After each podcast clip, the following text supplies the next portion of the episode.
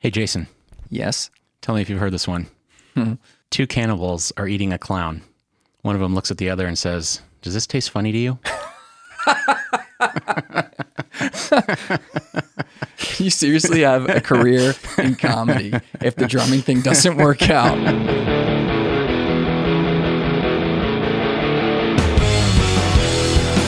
Musician Mindset is a conversation series that extracts the performance and preparation thought process from world class musicians, leaving you with wisdom and exercises to level up your musical journey.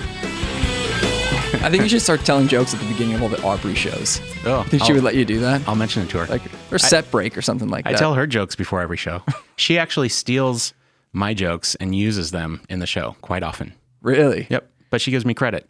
Man, you got to become a writer. I mean, you know, you live here. It's like, Yeah, right? get get on a show. Yeah. There's got to be somebody like on The Simpsons, like within like walking distance of your house. I'm into it. All right, welcome to another special episode of Musician Mindset Podcast. Uh, where today, Dave and I are going to be exploring, talking about, and sharing with you our musical goals uh, for 2019. If that's what this year Well, still the, is. the 2019-20 school year, let's say. Okay, yeah, even better. It's the middle of August, but it very much feels like the beginning of the new year for those of us that have kids and going back to school. or if you're just getting into music college, right? Yep, you're just you going go. back to school here. So, Yep. what are our musical goals? Now, we've both been professional musicians for, let's just say, a longer stretch of time than we'd like to, to admit. Um, but uh, we still improve. We still set goals at the beginning of each year so that we can uh, push the envelope and become better. So, today we're going to share what we've been working on Mm-hmm. and how we go about doing that. Um, and hopefully, this helps you guys. So, Dave, let's begin with you. What are you working on? What am I working on? Well, first and foremost, I am always working on whatever I need to prep for any upcoming gigs. That is always the front burner thing for me. Um, before any other like structure of practice routine. So if there are uh, charts I need to download or just, you know, anything I need to do to be ready for what is coming at me this coming week, that's always the front burner thing that I'll practice. Um, and beyond that, my overarching goal in practicing in general, I would say, is just to further develop my closeness and relationship to the instrument. So that's kind of how I look at it. And then how that breaks down can be different at different times. But the point of practicing to me, it's like uh, I look at it as any other relationship. Like if I'm not spending enough quality time with my wife, our relationship is going to suffer. So if I'm not spending enough quality time with my instrument, my relationship with my instrument is going to suffer, and I'm going to feel that. So um, a lot of times when I'm not practicing as much, it's because I'm playing all the time or I'm touring or whatever. So I'm still behind the drums playing, but it's a different level of um, comfort and development that happens when you can have dedicated alone time just focusing on what you're doing. So that's how I look at my practice sessions overall. Uh, is that that's kind of my my end goal, and beyond that, what I'm actually specifically working on right now, uh, a, a big overarching focus for me is improving and expanding my vocabulary. That's a big a big goal for me in the next like let's say the next year. I want to really What do you mean that- by, uh, well, sorry to cut you off, but what do you mean by vocabulary? Like your musical terminology or your licks that you're playing on drums, fills and stuff? licks and fills, I would say. Um, more so, a lot of it for me is coming from uh, Possible Chops right now, which I'll give a shameless plug for PossibleChops.com. Nothing shameless about it. um, listeners of Musician Mindset can enter the code podcast to get the first month free of Possible Chops.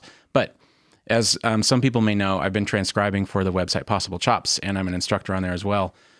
But um, one of the side perks of that gig for me is that I have access to this whole giant library of all the other instructors who are all playing amazing stuff. And I have all the transcriptions because I've done them all. So I have them all in my library. So now that I've had a little more um, time to devote to practicing, I've finally started to go back into some of the particular ones that I have flagged as very interesting that I want to learn and get into my hands and get into my own playing. So when I'm talking about expanding my vocabulary, I'm talking about um, adding new ideas into my playing, things, uh, grooves, fills, whatever that are not currently part of my arsenal um, just because they don't fall coordination wise into what I naturally am inclined to do. So I'm trying to stretch myself into forcing myself into some new ideas. And it just so happens that the possible chops thing for me right now is the source of that inspiration and the source of those ideas. Uh, but it could, you know, over the years, it's been from all kinds of places and you can get that from anywhere. But I think it's always good to not, we, you know, we all have our stock things that are just like very comfortable muscle memory go to things to play. Like I always play this lick or I always play this. So I am constantly trying to combat that in my own nature and in my own playing. When I listen back to recordings and I go, oh, I played that same thing again. Like I need some fresh ideas.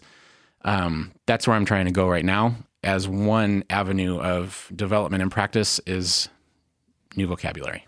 Got it. So, can you walk us through your process of how you're learning the vocabulary? Like, you hear the new, uh, let's just call it fill. Um, how do you translate that into your understanding, and how do you work through it, and then eventually get it into your repertoire? Uh, it's a pretty methodical process because I have the benefit of having the transcriptions there. I can look at it and see, and it has the stickings, so I can see what hand is doing what and where each hand is falling. And I will do it ridiculously slow, like slow, slow, slow, just to get a general basic flow of how the whole thing feels from start to end so that I get a sense of like the arc of it and the shape of the whole idea dynamically and physically where it lands on the drum set and all these things. Um, and so I the process is to first make sure that I am being very very accurate in my execution of it at a very very slow tempo.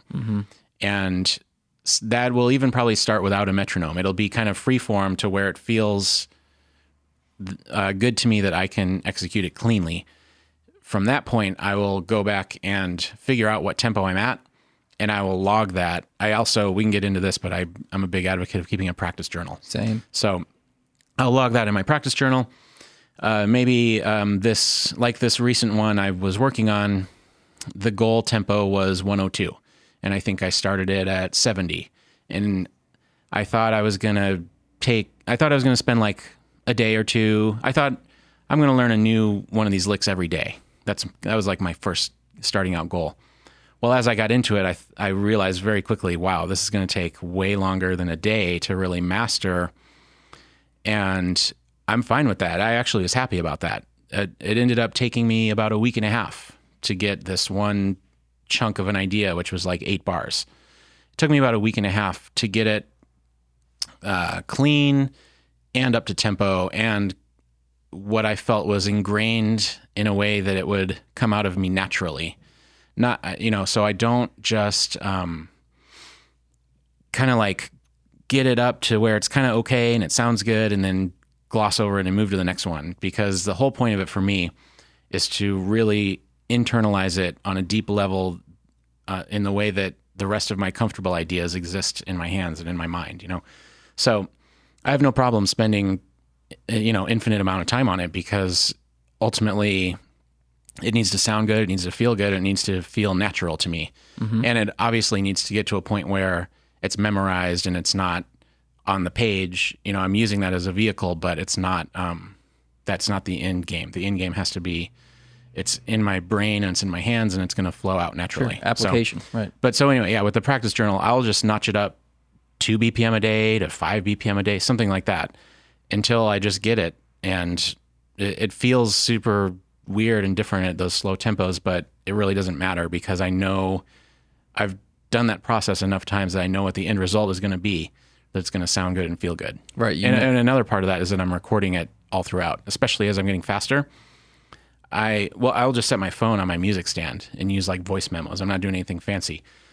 And I'll immediately I'll play it for like 30 seconds and I'll immediately listen back and I'll go, "Oh, that bass drum on the end of 3 is a little more rushed than I want because uh, I'm having a mechanical issue or I'm having a coordination issue."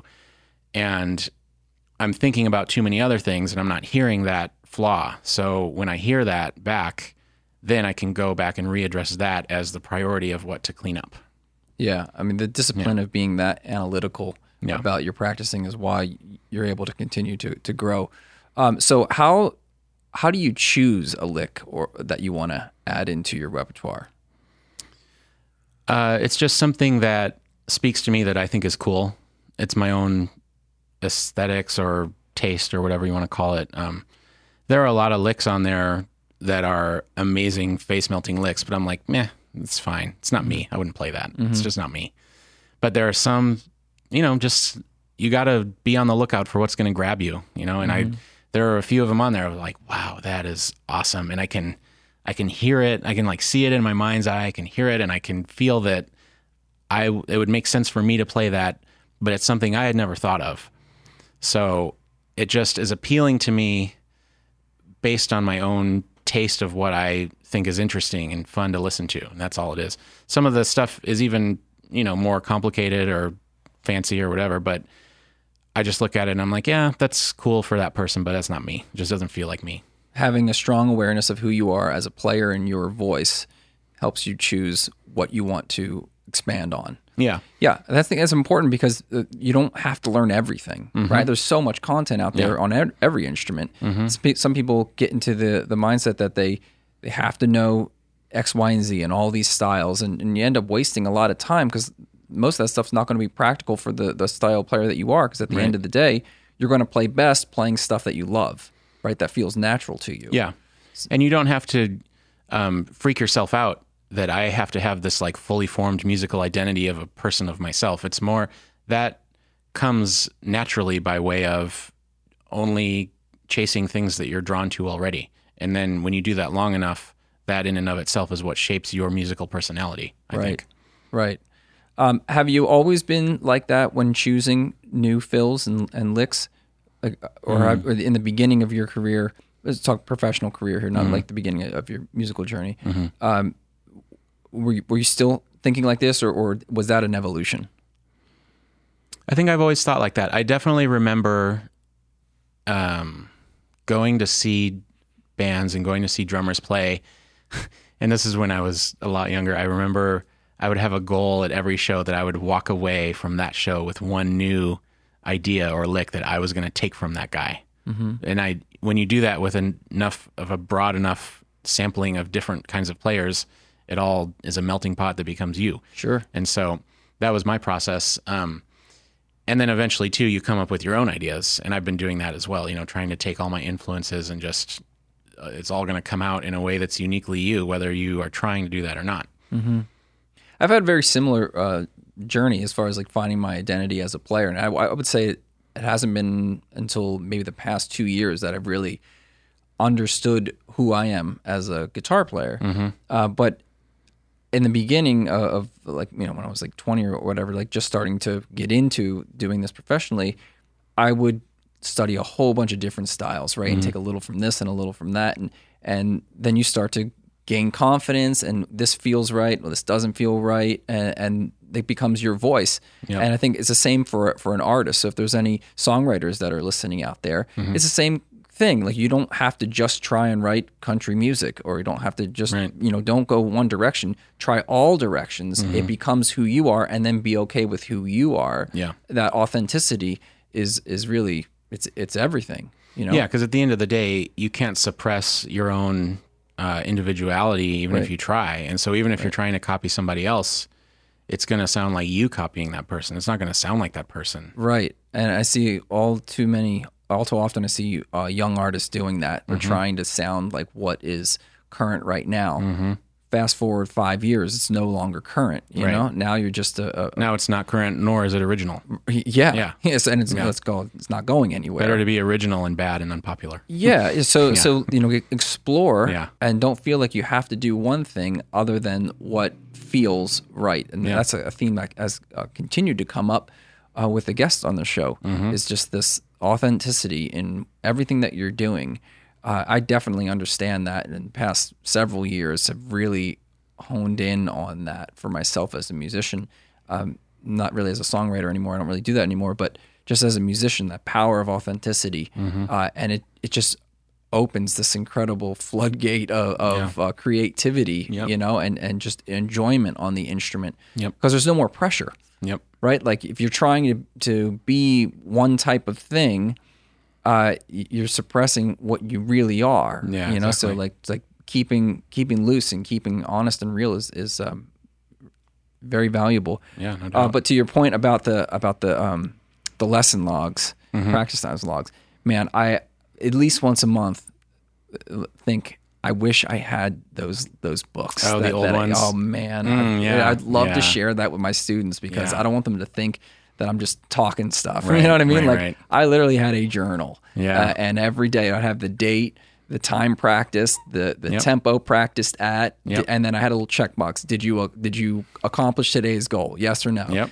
You know, Yep. but and and uh, as micro as those things are, that's how you get to the macro level of success. Yeah, exactly. You know, Yeah, like yeah. You, you you have to go through all those details. Yeah. And- you and I are both type A princesses. Yeah. You know, we both, I mean, I'm, I have old, I don't have them anymore either, but I, I used to have old things where, uh, you know, let's say at Berklee, I was practicing four hours a day for a certain period. And I would be very um, meticulous about, I'm going to work on my reading for 30 minutes. I'm going to work on my soloing for 30 minutes. I'm going to work on playing to a click for 30 minutes. And it would just all be broken down like that every single day. And I, I can't, I mean, I could still do that. It's not as beneficial anymore for me to be like that about it, but I think you have to go through a phase where you do that. Right. You know, I think I get more bang for my buck now, um, being more uh, targeted. Like if I only, I might only practice one thing in a day, but for a longer time. But it's only one thing, and I'm mastering that thing Sure. as opposed to you you know i think let's just say college age high school age for example you have to be that broad in your approach and you have to be that disciplined and that methodical i think Well, it strengthens the muscle for you to be able to do what you do now. Yeah. But as far as like how you approach your practicing. yeah Um, and so you meet guys now where it's like oh i wish i would have worked on this one aspect of my playing more you know i never wanted to be that guy i want to make sure i've checked all the boxes and Mm-hmm. you know versatile and all that kind of stuff Uh, and not to say that, that if you're not doing that, it's wrong because there's some musicians that their practice habits are, are different. yeah Um, but I think we all have some kind of structure, right? And the Yeah. Mm-hmm. bottom line is we all have effort or we're putting in. It's just how do you maximize that effort uh, and optimize the time that you that you can put in? Yeah. Because the, the deeper you go in your career, the harder it becomes not only to improve because you're improving in like micro movements, but you have such limited time Yeah. you know? And uh, that's really the biggest challenge is so you strengthen that muscle at the beginning of your career. When you do have the time it allows you then later on to be able to dial in on okay this is exactly what i need to fine tune and that can be very valuable if you come across an opportunity to get a gig and they're like okay well you need to work on these three songs and have them ready by tomorrow yeah well, if you haven't developed that muscle of laser focus and executing and within, you know, a 3-hour window and being able to cover multiple topics, you're in trouble. Yeah. Right? So i if you're listening to this and you are a music college, or you're starting your career, be disciplined. Mm-hmm. It's it will pay dividends later on. I mean, I see that with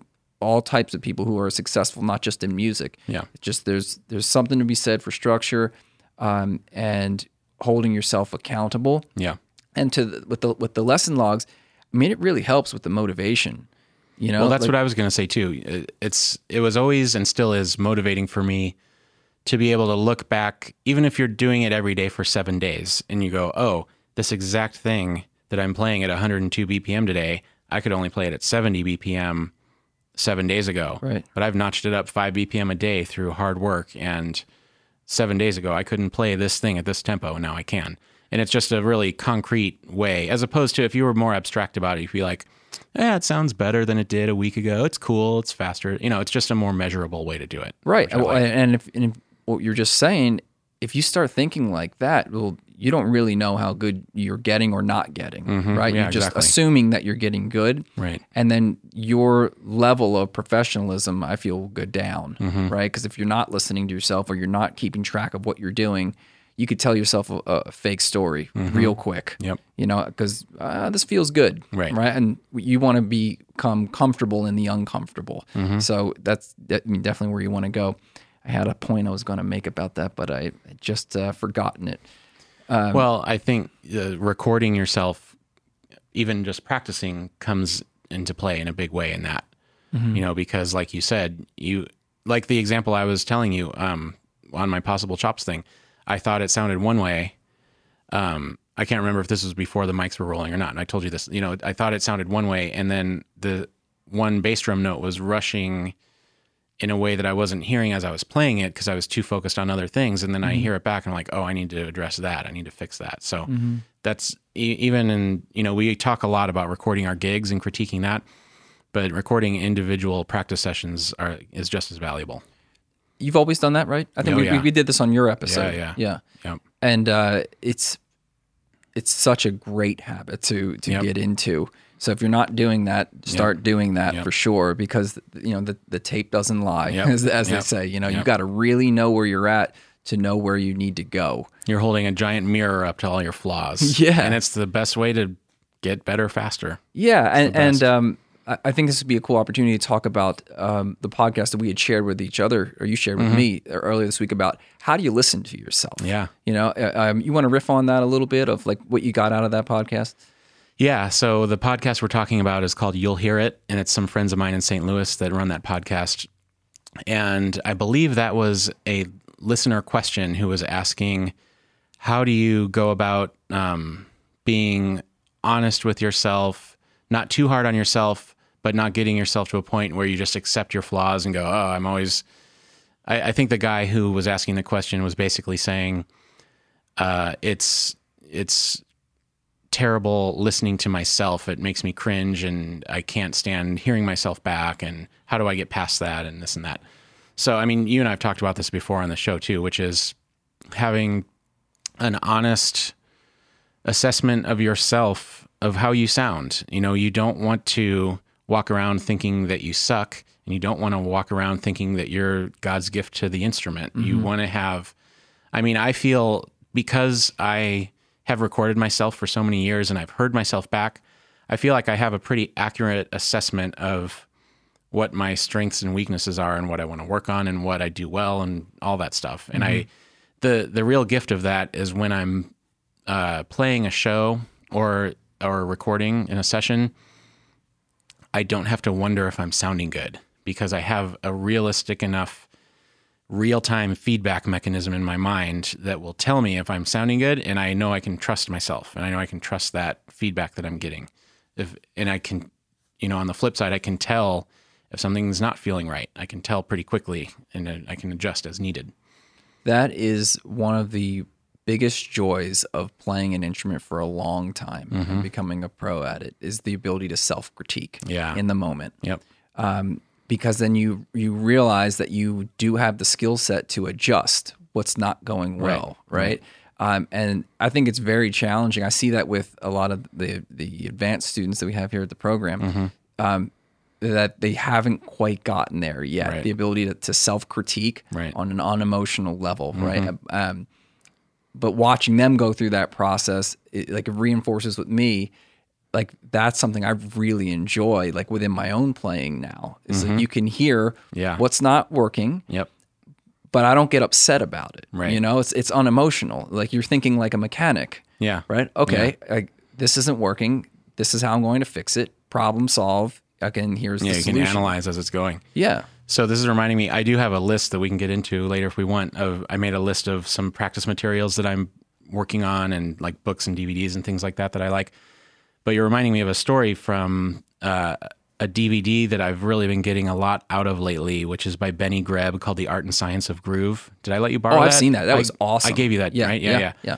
So he talks. I love that DVD. I actually watched it again yesterday. That was really Um, good. I remember watching that. yeah, it's really, really good. I highly recommend that to people. Um, he tells a story on there. He's talking about um, improving your time. And this is not a drummer thing, this applies to anybody. He relates it to a tightrope walker. And people, he he's putting forth the question how can some people play a groove for 10 minutes straight and it never fluctuates and it just feels great and it doesn't rush, it doesn't drag, you're you know, you're playing free, you're not with a metronome. How does that happen? Are some people just innately blessed with great time and some people don't have it? You know, blah blah blah. So, he gives the analogy of a tightrope walker and he says you can watch a tightrope walker holding the bar and you wonder how can he make it across that entire thing without ever falling over? And he's balancing himself seemingly perfectly. He makes it from one end to the other never falls. So um, benny greb says in the dvd that there was a, a study done where they hooked up electrodes or whatever to one of these guys. And what it found is that he's losing his balance like hundreds of times per second or whatever, you know. And the point being, he has trained his internal alarm system to be so fine tuned and so accurate that as soon as the tiniest, tiniest little imperceptible shift in balance occurs, he is trained to correct and to the naked eye, it looks as if he is perfectly balanced the entire way. And the point of the story was that's essentially what happens when you um, have great time when you're working on your time. You your internal alarm system is so razor sharp focused to sense any shift of rushing or dragging that it's so minuscule that it you can't even hear it as a listener but your your alarm bells are going off inside when you feel things moving around. And so the idea is you're trying to constantly refine that to a narrower and narrower and narrower margin of error and to the point where it's never going to go away and be perfect because we're not computers, we're human. But you're trying to train that to such a fine point to where at the end of the day, it's you're, you know, you basically say you have good time and you don't rush or drag in any way that is perceptible. So it's this um, overwhelming commitment to the musical moment. That uh, is a nice segue into what I have been working on this year, if we could, if you don't Yeah. mind. Um, so two things. Number one, having a stronger musical attention span is what I call it. Like this commitment to the musical moment. Yeah. What's happening right now? Where am I? What am I doing? How do I feel? And then the second thing is working on uh, control of playing behind the beat. Right. And I know you're working on that. I want to ask you about that. Yeah. How, what your process is and how that's going for you and everything. Well, let me let me start with how I feel about that Mm-hmm. um, because we're I've, I made this intentional uh, decision in January. Mm-hmm. Something I'm, I'm obviously we've had many discuss, discussions over this. I mean, off air and then with Mm-hmm. other musicians. Um, but it was the beginning of this year that I was really like, you know what, I really want to gain control of this so I can teach it. Uh, it's going great. You know, like I definitely feel a difference. Uh, and and the two concepts tie in because it, just to to your story um, with the tightrope walker, there's no way you can feel where you are in the beat unless you're aware of what you're doing and how you're feeling, right? So you, you they go hand in hand. You have to develop your mind and your attention to then be able to make the adjustments. Uh, for me, it's not mechanical. It's at this point, it's more feel. Where am I? And It's mental, yeah. exactly. Yeah. So I have um, my process has has uh, has been this. I have a drum loop, a, a 100 BPM drum loop that is not a machine driven drum loop. It's it's a real drummer that, that I found on on YouTube. So I loop that, and I've been meditating to that. So I've been I've been working on breathing in, but in time. Oh, interesting. Right, and then like if I'm doing like a half beat um, uh, exhale, Mm-hmm. I'll think of the subdivisions within that. Wow. Yeah. So like like the the the breath, the breath in and the breath out is all counted um, whole note, half note, uh, quarter note, eighth note, and now I'm up to sixteenth notes. Right. So if I'm uh, if I'm if I'm going to exhale, I'm going to exhale. Let's just say two beats. Right. I'm thinking one and two and one e and a two e and a Oh, I right? see. Along with this drum beat that Oh, I'm cool. hearing, right? So Yeah. it's it's forcing me to to listen to the drum beat, Mm-hmm. right? So like my mind's really in tune with kick, snare, hi hat. Mm-hmm. So that way, when I go into a live situation, my ear and my mind are better tied in with kick, snare, hi hat. Not is my guitar amp loud enough, Oh, yeah. right? Because the answer to that's probably yes. you- yeah. um, so yeah, turn it up. Um, but uh, that, are you, That's uh, helped a lot to, to Are you timing the inhale and exhale for equal amounts of time? No, I created it uh, like where where I'm getting progressive with it, right? So I'll start off with with a whole note, then strip it down to uh, half note, and then quarter note breaths, and then eighth note breaths. So It's more like Wim Hof. You know, you ever listen to Wim Hof? You know he is.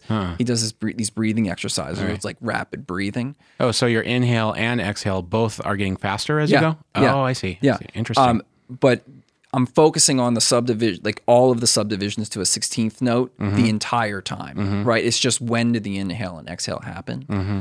Uh, and I found this to be very helpful uh, Yeah. in, but mostly because it was it's a live drummer, right? Right. It's not a machine drummer, Yeah. and I didn't want to do that, and I intentionally didn't do it with a metronome, Yeah. because the metronome would be too straight, and the object over the entire year was to was to play off of the metronome, Right, right? Because. I spent so much time yeah. to metronome, Yeah. you know, A- and I'm used to do gigs with like in an in-ear monitor system where we'd have metronomes. Yeah. Yeah. Nothing wrong with that. You know, we're we're both like huge proponents of using Mm-hmm. metronomes, but if you're trying to to do a study on feel Right. and playing behind the beat, well, I think it's been very bene- beneficial to to play along with people that are playing behind the beat. Right. You know, that just forces you to do that.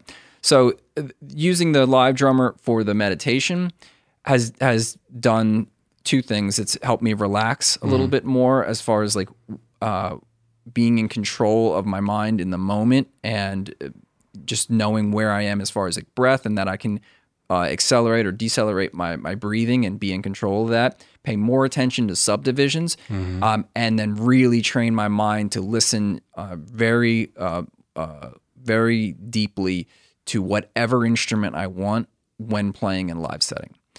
Now, I mean, because of the the um, the demand of the business that I run, I don't get to play out all that often, right? So so the jam sessions that I do get involved in now are way more fun for me because they're they're the real test of Right, the progress. outlet, Yeah. yeah. you know, what I mean, you get to play out like Yeah. weekly. Yeah. Uh, so it's it's been really nice to see that progress, and I might go six weeks without playing, in, you know, with with a band, Right. And then it's like, okay, cool. I can see that six weeks ago, this is where I was, and I'll take notes, you know, of like, okay, I need to work on this and this and this. Yeah. Um, but that's been the way I've been approaching the mental aspect of Mm-hmm. it, right, and then like translating over. Yeah. Now, as far as like the behind the beat playing, uh, it's been it started off with a lot of metronome work, right? So I would play just like one chord, one strum, um, and then trying to be right on that beat, right, like directly on it. So I under, I could really feel where one is, or we're like right on top of that beat. And then I started being intentionally late. I wasn't trying to play behind the beat. I was trying to to be late, so that I could understand where the extremes are, right? Right. Where is right on top of the beat, Right. and where is out of time because Right. the gray area is behind the beat. Yeah. Right. So then, uh, okay, once I feel I'm, I'm out of time, Mm-hmm.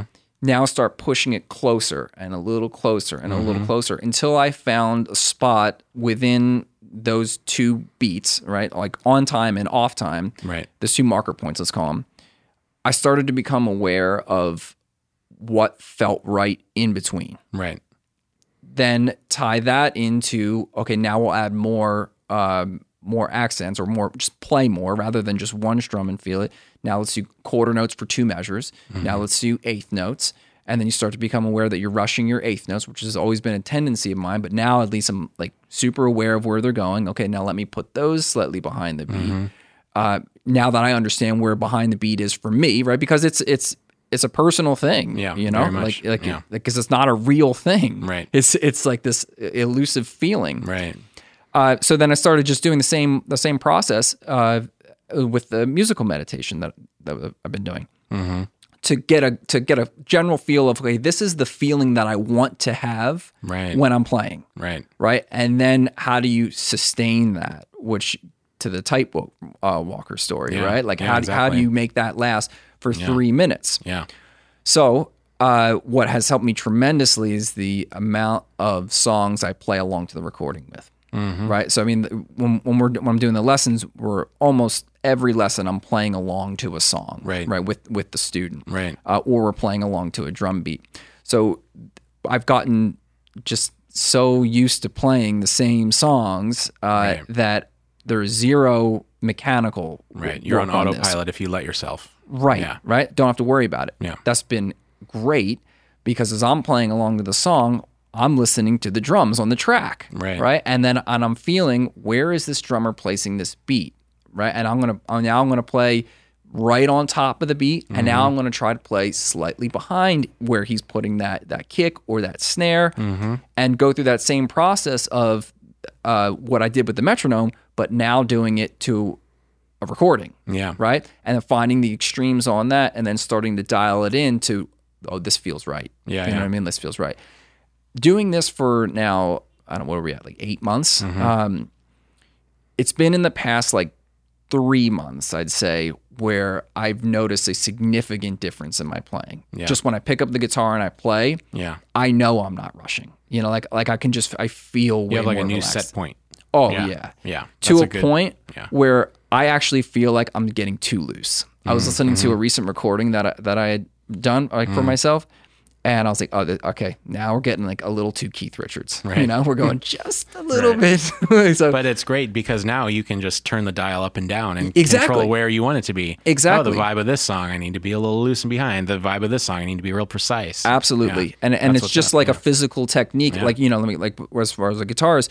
uh, Well, same with with drums. Mm-hmm. It's like your dynamic range, right? You know when to play loud and soft and where in between. So now this, like, where are you going to groove at, Mm-hmm. and how do you mentally stay focused on that? Um, is really starting to to come into fruition. And that also ties into something we mentioned a couple episodes ago, um, which is getting to a point where you're able to focus on other things besides yourself when you're actually playing. Oh, sure, sure. that's all. That's totally that. Yeah, and, and it, it makes the experience that much better. I would Yep. say this is this has been the most fun year for me as a musician in my entire career. Yeah, that's awesome. because it's like I'm finally getting to a point where I'm like, this is the way I've always wanted it to feel when I play. You know, um, but Too yeah, bad we don't have a Led Zeppelin band anymore. right, right. well, so I use I use the the Zeppelin songs as a um, as a really good marker on this because you know like we talked about in a previous yeah. episode. I've been playing them for so long Mm-hmm. that I remember what it was like the first year of like really studying that music. Yeah. And then the second year. And now I'm playing these songs where I'm like, this is the way it's supposed to feel. Yeah, that you stuff know? can't be stiff. Right, and it, and it, there's a difference between sound and feel, Mm-hmm. right? Um, sound is like is more technique based stuff, but feel is something that's got to be internal. Yeah. So now I'm playing the, the tracks, and I'm I'm really dialed in with the drums, Mm-hmm. and it's now making the the guitar part of my performance be just right where I want it to be, just super loose but tight at the same time. Yep. We should do a show. That's what Yeah. I'm saying. Right? right.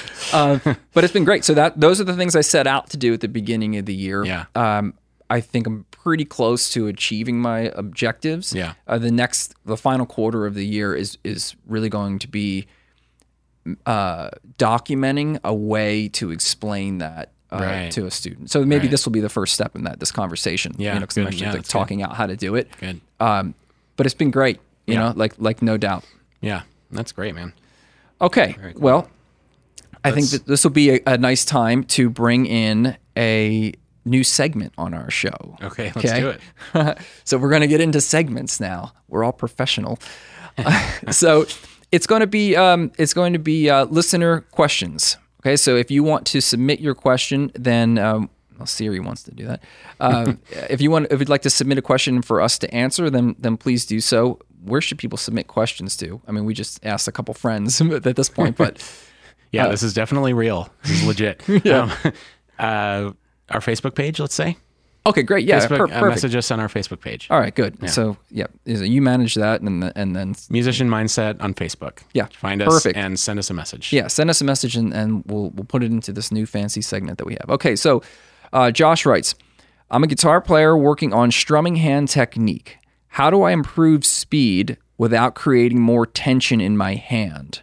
So the faster you go, the um, the more tension that, that builds up.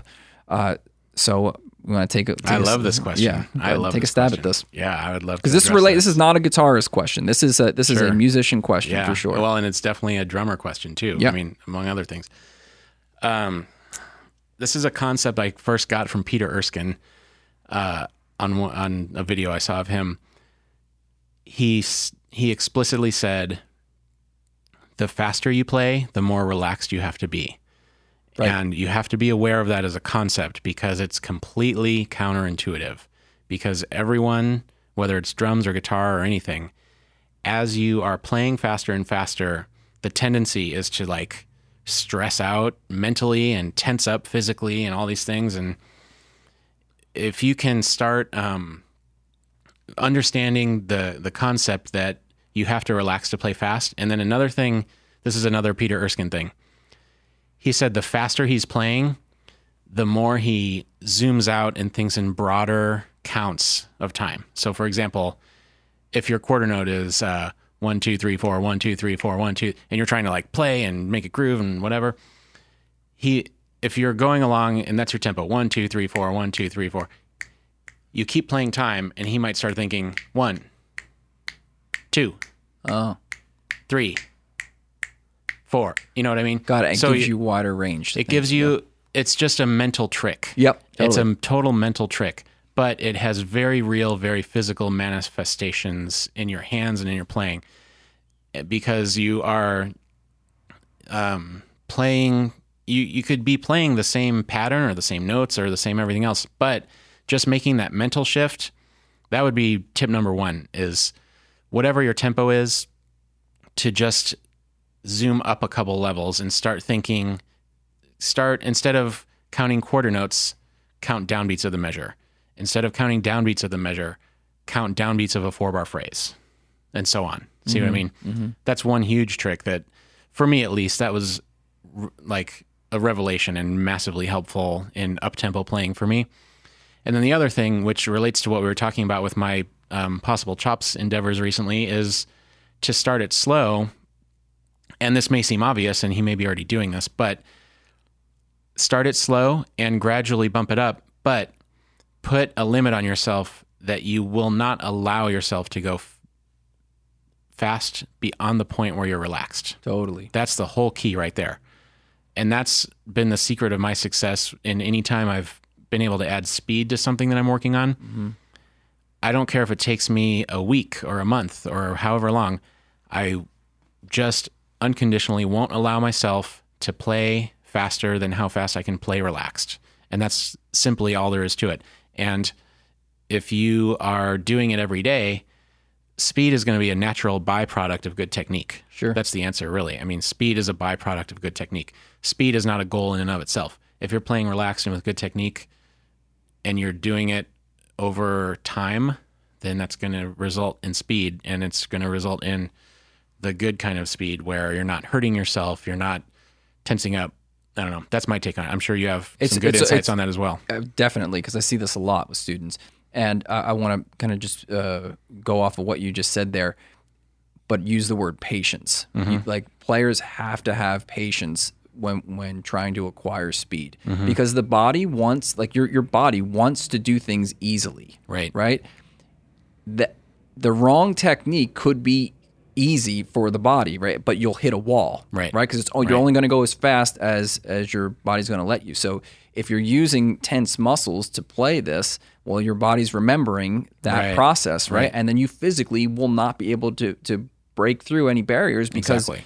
you're too tense. You have to right? outsmart yourself. E- exactly. So you have to have patience and understand that you're you're not going to. I mean, unless you're on like like a like a high pro quality level, you're not going to get a fast technique in a few days. Mm-hmm. You know, you have to play the long game, mm-hmm. and just like you said, only bump it up two or three BPM, even every other day. Mm-hmm. You know, and just be okay with that because you're ingraining in technique up to the player whether that's good technique or bad Right. technique. But it gets back to what you were saying earlier about the practice logs. That is uh, one of the biggest things I advise people when they ask me this kind of question is you you have to have metrics to keep yourself motivated. Right. So if you're going to try and get um, a, a piece that let's just say is 170 beats per minute, Yeah. right? But you can only play it at 110.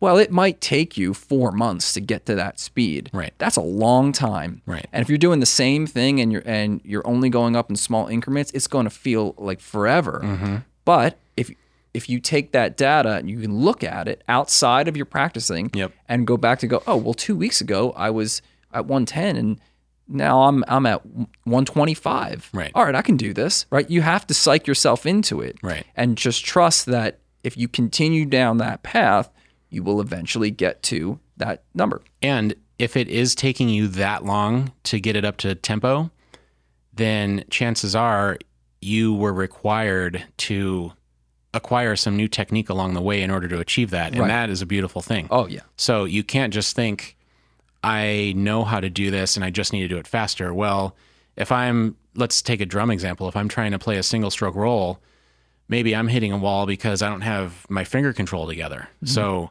that process is going to slam me into a wall that's going to force me to address my lack of finger control. Mm-hmm. And so if it takes me four months to get to my target tempo, then the that process resulted in me learning finger control. Mm-hmm. So there you go. And then the next time it's that much easier. So there's there's no like secret to this. Right. You know what I mean? Like Yeah. everybody's looking for like some technique that they Right. can use to, to bust through and play faster. There isn't one. You have to play the long game. You know, it'd be like trying to force plants to grow faster. Right. You know, you, you can't. It's just it's going to take its time. Yep. And and if you allow it to take its time and you do it the right way and you follow your your fundamentals and you stay disciplined on what what it is that you're doing every single practice session, Mm-hmm. It'll yield success. No doubt. I mean, it's happened for me. It's happened for you. It's happened Yeah. to like all of our pro friends that are players. Like, there's there's no secret. There's no like like quick fix, and that's what people are looking for. And you're like, Mm-hmm. Yeah. no, man, it's it's time. Yep. Like like focused, intentional practice time. Yep. So sorry, Josh, but that's, that's the way it goes, man. Yeah. Um, and But then that's the best advice you could get. yeah, no, it's it's it's the truth. Yeah. you know, like like you you cannot force those kind of things because if if your body is tense, your body's telling you it's wrong. Right. right, because you Right. don't want to be tense. I want to be loose when I'm playing. And even if you're if you're able to force yourself to play faster, but you're tense, is there any enjoyment in that? and it's short lived. right. Even if you can do that, you're never going to get faster in a best case scenario. And in a worst case scenario, you're going to hurt yourself. Mm-hmm. You know? Yeah. So Yeah. that's not a solution either. so you got to play the long game. Yeah. Right. And that'll keep you playing longer and it'll help you achieve the goal that you want. And then Yeah. when, when you get to that number, let's just say, you know, 180 or whatever, you look back on it and you're like, wow, that was totally worth it. Yep. You know, like the journey is, is worth it once Yep. you get to the end game. And what that, what those kind of things did for me as a player is inspired me to keep learning, right? Yeah. And keep pushing the limits of what I wanted to work on because I knew if I could accomplish that, Mm-hmm. well then I can accomplish this. Just like like the running. I've been trying to run a marathon this year, right? And Mm-hmm. like the the first day I was like, "Oh my gosh, like how am Mm-hmm. I going to do this?" But, you know, now I'm up to like 15, 16 miles at, at running Oh, man, and then like great. you know, 2 miles, that's a warm up. I feel Right, fine, right, right. you know? So it's like you have to keep the metrics, you have to play the long game and you're you're better for it at the end. So there's no Yeah. quick fix. This is not I mean music playing a musical instrument is a lifelong blessing. I look at it. Yeah. It's like it's got to be part of your like your fabric. Yeah. And we live in an instant gratification culture, you know, like, Yeah. very unfortunately. But this is not what what that is. And you bring up a good point. You, you know, the uh, the destination is not the reward. The journey is the reward. Exactly. And you have to Exactly. be having fun doing it. Mm-hmm. And what'll happen for like to give Josh some advice, what'll happen is eventually you will have enough successes in that process in and of itself that it will become fun because you know that you can reliably count on an outcome Mm-hmm. because you have a process. Mm-hmm. And to go back to my possible chops example of what I was working on the last week and a half, uh, it didn't bum me out at all that I had to start it at practically half speed. I mean, I thoroughly enjoyed every phase of that process because there was never a doubt in my mind that it would get up to tempo and sound good. Mm-hmm. I mean, flat out, it's going to sound good and it's going to be up to tempo. It's just how hard am I willing to work? How much time am I put in per day that will get me there sooner? Mm-hmm. But it'll get there no matter what. And it, you know, that's not a question anymore. I know that's going to happen. Right. It's just a question of how much you're willing to give to it and do you enjoy the process? I enjoyed all of that. I, I enjoyed doing it slowly. I enjoyed examining what all those stickings were and, you know, all these weird things he's playing, you know, all that stuff. I love all of it. And which practicing in general, I've always loved practicing. It's just fun for me. I love it. And I feel better as a person, as a husband, as a dad, as a friend. I mean, if I'm like practicing a little bit, even if it's just a little bit every day, I just feel better because I feel like I'm taking care of what's so important in my life. You know, I mean, that's I just feel if I feel better connected to the instrument, I feel like a better person and a better connected person, you know. which was one of your goals for this year is like to be better connected with the instrument. Yeah, right? exactly. So Yep. it, it's just, I mean, endless good things come from from uh, taking the long path here. Yep. Uh, so there you go, Josh. I think this was I think this was great. So Yeah. please send in your questions, um, as many as you want, and maybe you know we'll get to a point where we'll do a whole show based on listener questions because there's a lot of good topics that can that can come out of this. Yeah. And if people want to submit um, uh, listener jokes for Dave to read, Yeah. he might not let you do that because he's on a roll right now. Well, there will be a strict vetting process. Only the only the cream of the crop will get through. Right, But right. I'm more than happy to. I mean, I don't. I don't make up jokes. I just steal other people's jokes. So Right. I'll. If you it's have a all in joke, delivery, though, man. It's all in the delivery. if you have a good joke, I'll happily steal it. Send it my way. Perfect. Um, and then you can give a shout out to uh, Possible Chops one more time. Where can people go? Yes, possiblechops.com slash musician mindset. We have our own landing page on Possible Chops. There you go. And uh, use the code podcast to get a month of free pro membership. All right, cool. So go check that out. And then we have some really awesome guests coming up in the next uh, several episodes. So check those out too. And then we will catch you next time. Thanks for listening to Musician Mindset with Dave Johnstone and Jason Land. You can contact the show through Facebook and Instagram at Musician Mindset Podcast. If you like what you heard, please leave us a five star rating on iTunes.